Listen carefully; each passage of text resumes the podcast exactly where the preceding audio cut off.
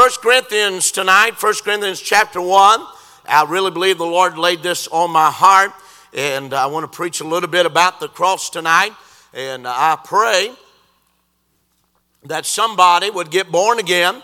And I believe when the Lord has us to preach a little bit about the gospel, He's trying to reel, reel somebody in. Amen. And uh, so look with me, if you will, 1 Corinthians chapter 1 and verse 17. For Christ sent me not to baptize, but to preach the gospel, not with wisdom of words, lest the cross of Christ should be made of none effect. For the preaching of the cross is to them that perish foolishness, but unto us which are saved it is the power of God. For it is written, I will destroy the wisdom of the wise will bring to nothing the understanding of the prudent.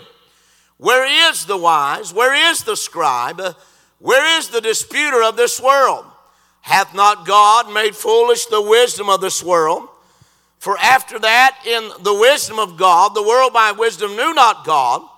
It pleased God by the foolishness of preaching. Not foolish preaching, but foolishness of preaching to save them that believe. Uh, can I stay, stop here and say uh, something a minute?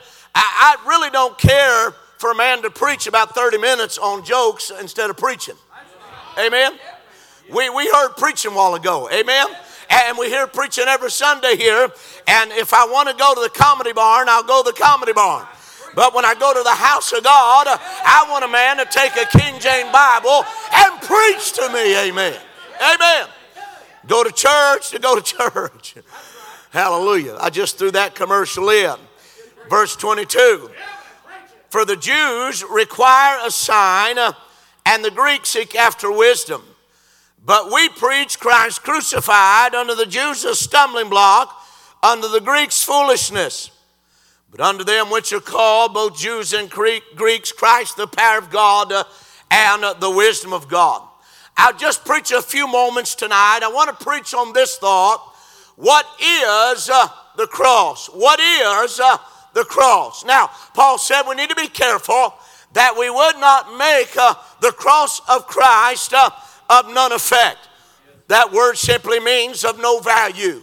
And he tells us, Brother Dave, that there's two ways that that happens. Number one, when it's not the single means of salvation. He said, I did not come here to baptize. Uh, I came to preach the gospel. Amen.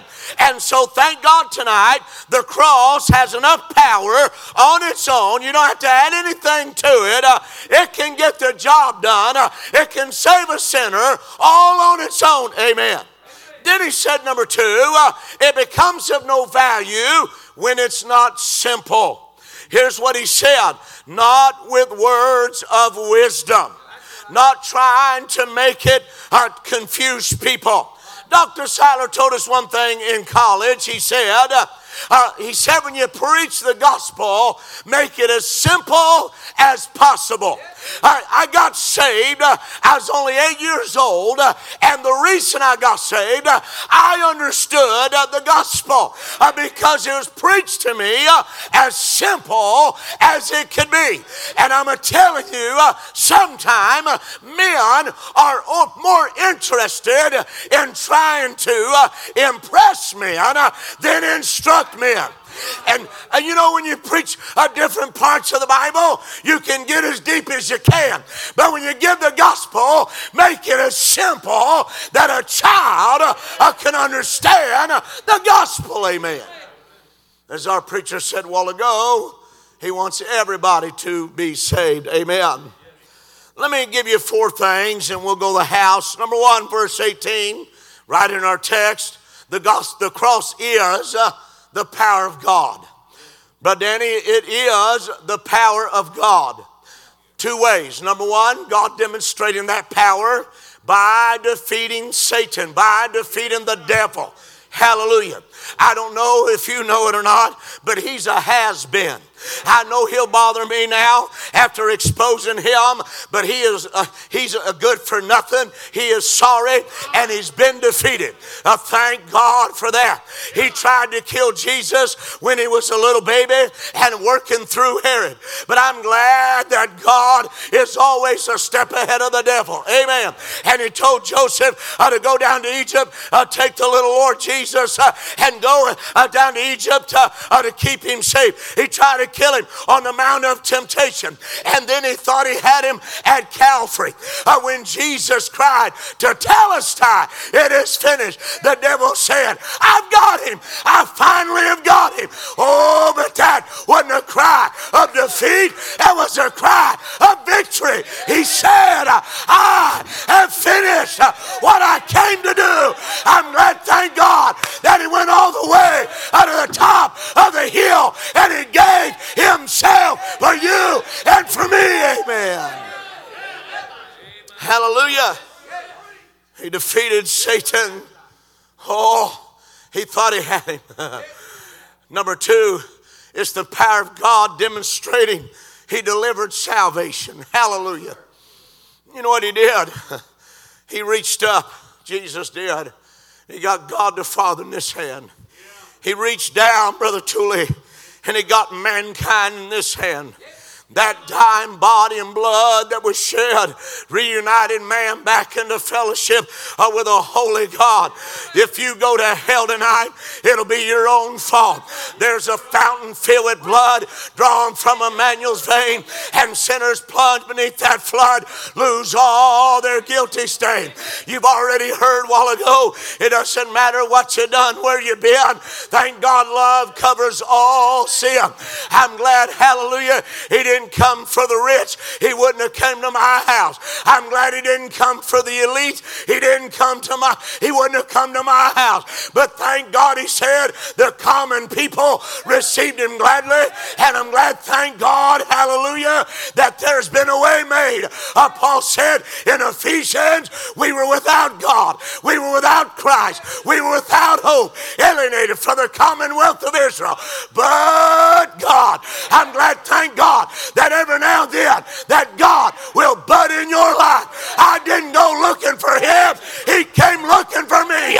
Thank God uh, I wasn't looking his way, but hallelujah, he came looking my way. He came to my address. He came where I live. He sent a church van down to my house and picked me up and took me to the house of God. I say, bless his name. I'm glad, hallelujah, that he came for me. Amen. Hallelujah. He came for you and me. Amen. The power of God. Number two, verse 19, 20, it's the plan of God that excludes the wisdom of men. He said, Where is the wise? He said, Hath not God? He said, There in verse 20, where's the wise? Where's the scribe? Hath not God made foolish the wisdom of this world? You know why the world has trouble with God? Because they can't logically figure him out. You can't put God in a box. I remember years ago, probably in the 90s, camp meeting in Pleasant View. Brother Randy Holloway was in my, my Bible college class, and his wife, your dad had, had her to come up and sing on Do You Know How It Feels? A dear black brother and a black family, he had started a church. And you know what she said? She said, I was a teenager and I grew up in an old Methodist church and I had a robe on and I was a singing in the choir probably a place that God hadn't been in 50 years. She said, But I'm a telling you, uh, the Holy Ghost showed up in that choir and told me uh, I was going to hell and I needed to be saved. I'm going to tell you, God will go where He wants to, when He wants to, how He wants to, and He won't even ask you and me for permission. I'm glad, thank God, hallelujah. It don't matter what the world says. Then you know what?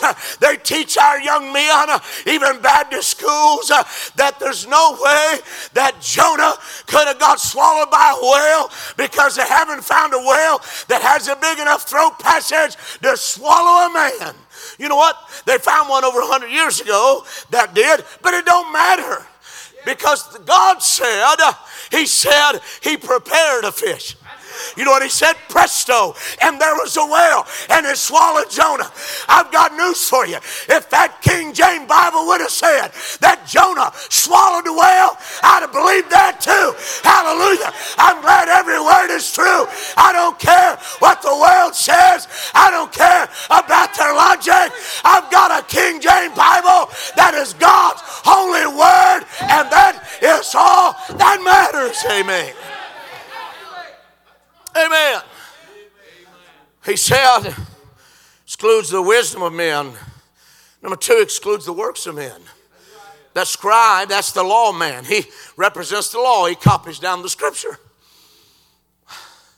I was preaching last week in Wilson, North Carolina.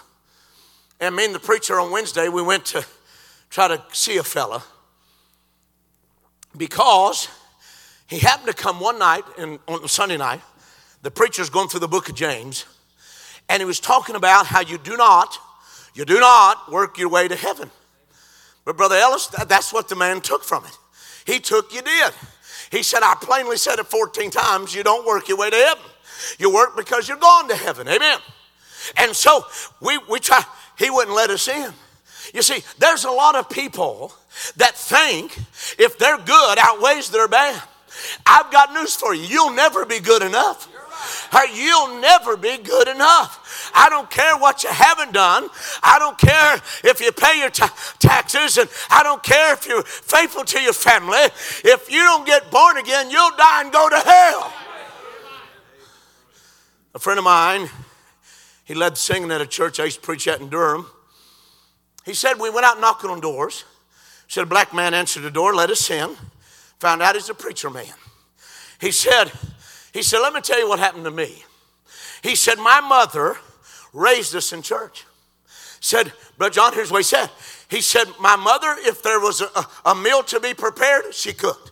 Uh, she sang in the choir. If anything had to be done in the church, she was involved. He said, My mother had a stroke. She went into a coma. And he said, They taught me and my sister how to hook up the IVs, and they allowed us to take her home. And he said, my mother was in a coma for a solid year. Said she never moved a finger, she never raised an eyebrow, she never twitched her eyelashes, she never moved. He said, I'm going to go to the store and get some things. He comes back and his sister is weeping. And he said, What's wrong? And he said, Here's what mama did. I'm, I'm not trying to scare you, I'm just telling you the truth. And he said she raised up in the bed and she said, My name's not there. My name's not there. My name's not there. And fell backwards and died and went to hell. You better make sure you're not trying to earn your way there. You better make sure there's a time in your life you repented of your sin, got washed in the blood, and trusted Christ and to be saved. Amen. Amen. We try some to work their way there. I was knocking on doors, remember of Galilee, and this woman, she come to the door, and I said, uh, "How you doing?" Told her where I was from and all that good stuff, and she said. I said, You go to church? Yes, right over here. Been teaching Sunday school 35 years. Wonderful. I said, How long you been saved? She said, Well, I hope I am. Been teach Sunday school 35 years. She don't even know if she's saved. You know why? Because somebody, some jaybird, told her if her good outweighs her bad. I'd like to whip some preachers that started that nonsense. Amen. Definitely, I'd get Brother Steve to help with him. He loves to fight. Amen.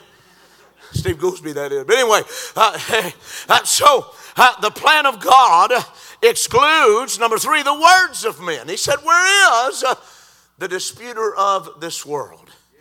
There's some, Brother Danny, they're just going to argue with you. It don't matter what you say. I was preaching for a friend of mine in Virginia, and every time we'd go, we'd go, this guy was an agnostic and atheist. I mean, he was just everything. And we'd talk and talk, and he'd twist what we said and try to say this and, and try to, you know what?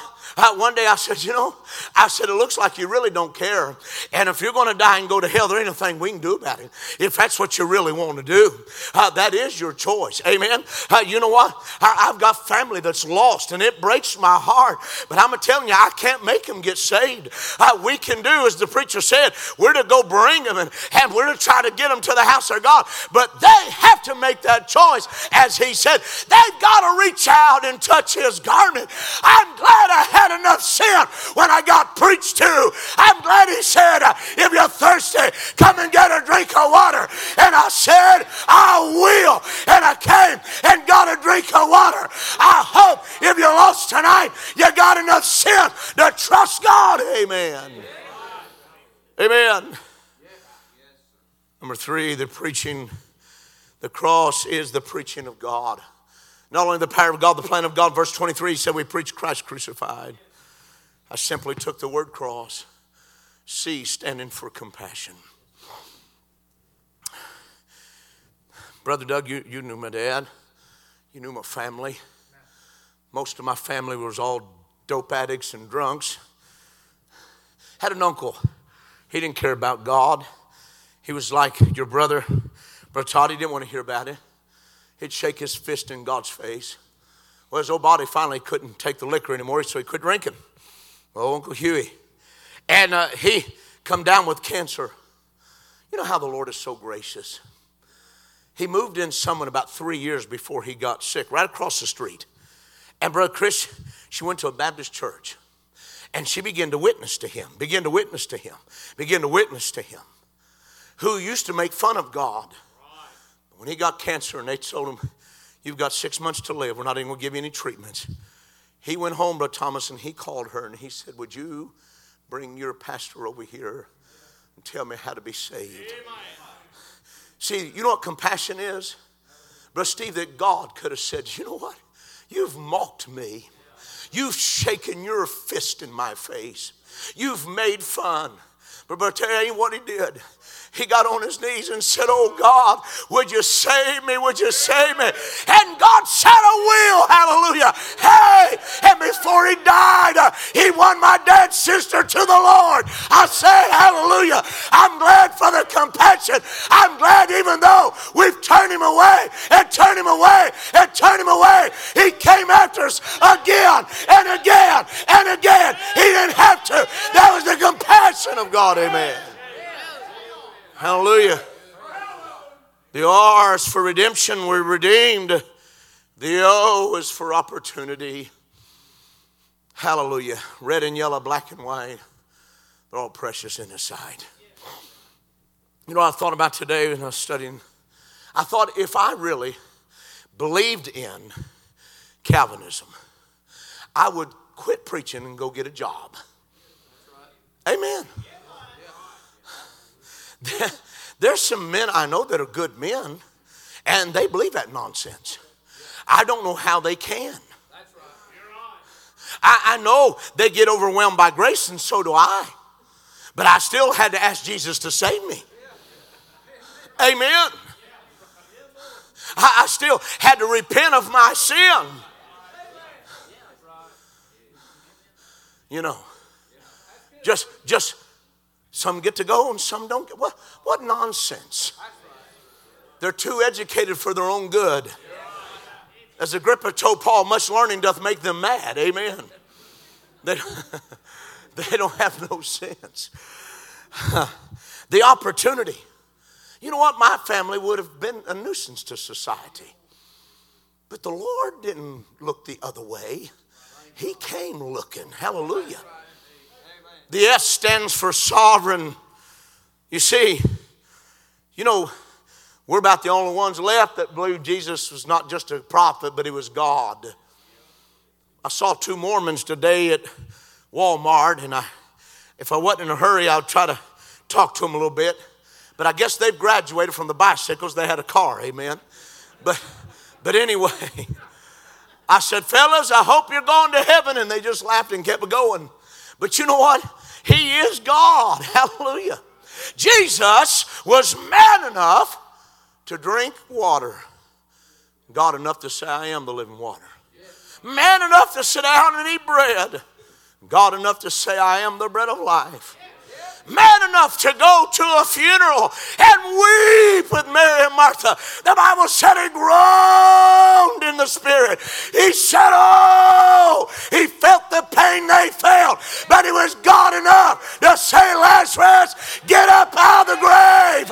Hey, he was man enough to go to sleep uh, in the bow of the boat, but he is God enough to come up uh, and say, Peace, be still, and the wind and the waves. They said, Whoa, that's the Son of God. And they lay down at his feet. Amen. God in the flesh. The other S stands for sacrifice. I'll be honest with you. I have a hard time when people won't go to church on a Wednesday night because they're tired. Not because they're not physically able, just because they're tired or to watch a stupid ball game. When the sacrifice, the sacrifice that Jesus paid, what he did, Brother Andrew, for you and I. I mean, what he did for you and I. You should have been crucified. Brother George, it ought to have been you nailed to the cross.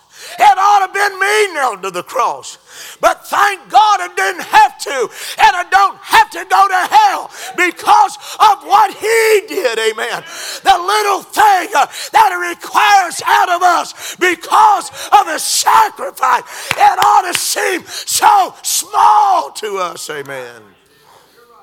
The sacrifice, the beating, the bleeding, the blaspheming, the blindfolding, the spitting in the face beating the meat off of his back. Preachers preached several weeks here on Calvary. We forget the price that he paid. We neglect that. One of my teachers in Bible college, he said, I read the book of Matthew every day of the gospel about the Calvary just to keep it fresh on my heart. I'll be honest with you. You know why we need mission revivals or camp meetings? Because we get we get cold, we get slack. We all do. I don't care who you are. And we all need to be rekindled and remotivated and brought back to our attention that we're not doing what we ought to be doing and that we're not, you know. Uh, there's some places that they make you write down how many tracts you give out, how many people you talk to. You know, it isn't about keeping a number but it is about doing something. I, I, at least appreciate the fact that they're trying to get people motivated to do something for Jesus. Amen. When's the last time you gave out a gospel tract? When's the last time you did talk to somebody? Sacrifice. It's the preaching of God. Then lastly, it's the praise of God. You know what he said in verse 29? That no flesh should glory in his presence. The praise of God, the cross in his subjection. Brother Roger, the Bible said he became obedient unto death. You know why? Because it's hard for life to die. He is the way, the truth, and the life. He had become obedient unto death. He had to allow them to beat him. He told Pilate, if you really knew who I was. You know what Paul said in Corinthians? He said, if they really had known that he was the Prince of Glory, they wouldn't have done it to him. But Brother Ellis, they only could do it to him because he allowed them to. He could have dropped them dead in their tracks. But he had you on his mind. He had me on his mind. And he said, There's going to be a little boy named Bobby Barnes going to be living above a, a, a, bar in a drunkard's home. And I'm going to die for him. Hallelujah. Hallelujah. I've Googled that too, brother Todd and Bobby Barnes. And there's a fellow with leotards and he's a wrestler. And I promise you that ain't me. Amen. You couldn't give me $10 million to be in a pair of leotards. Hallelujah.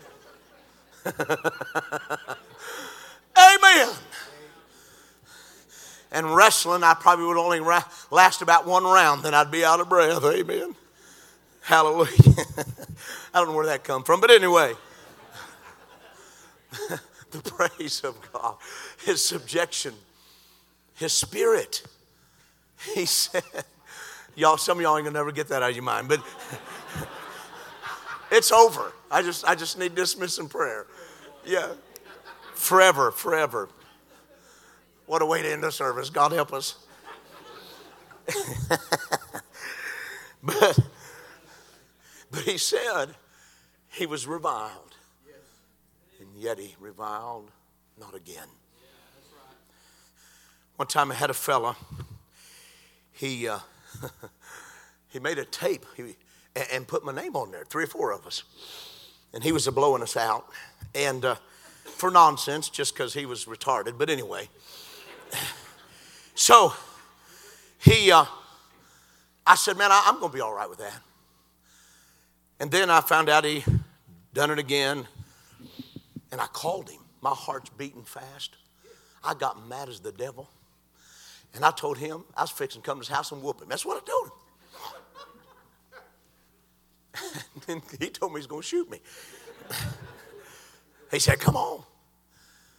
But I called him back and told him I'm sorry. And I thought, when someone says something about us, boy, it's so quick within us. They said so many things about Jesus. But he reviled not again. Sometimes I can catch myself, boy, just, and I have to think, the Lord didn't do that. And I know I'm not him, but we're to be like him. I don't know why God wanted me to preach on the cross tonight. And maybe you need a fresh look tonight. You might need a fresh look. And there may be someone here tonight that's not saved. Would you stand with us tonight?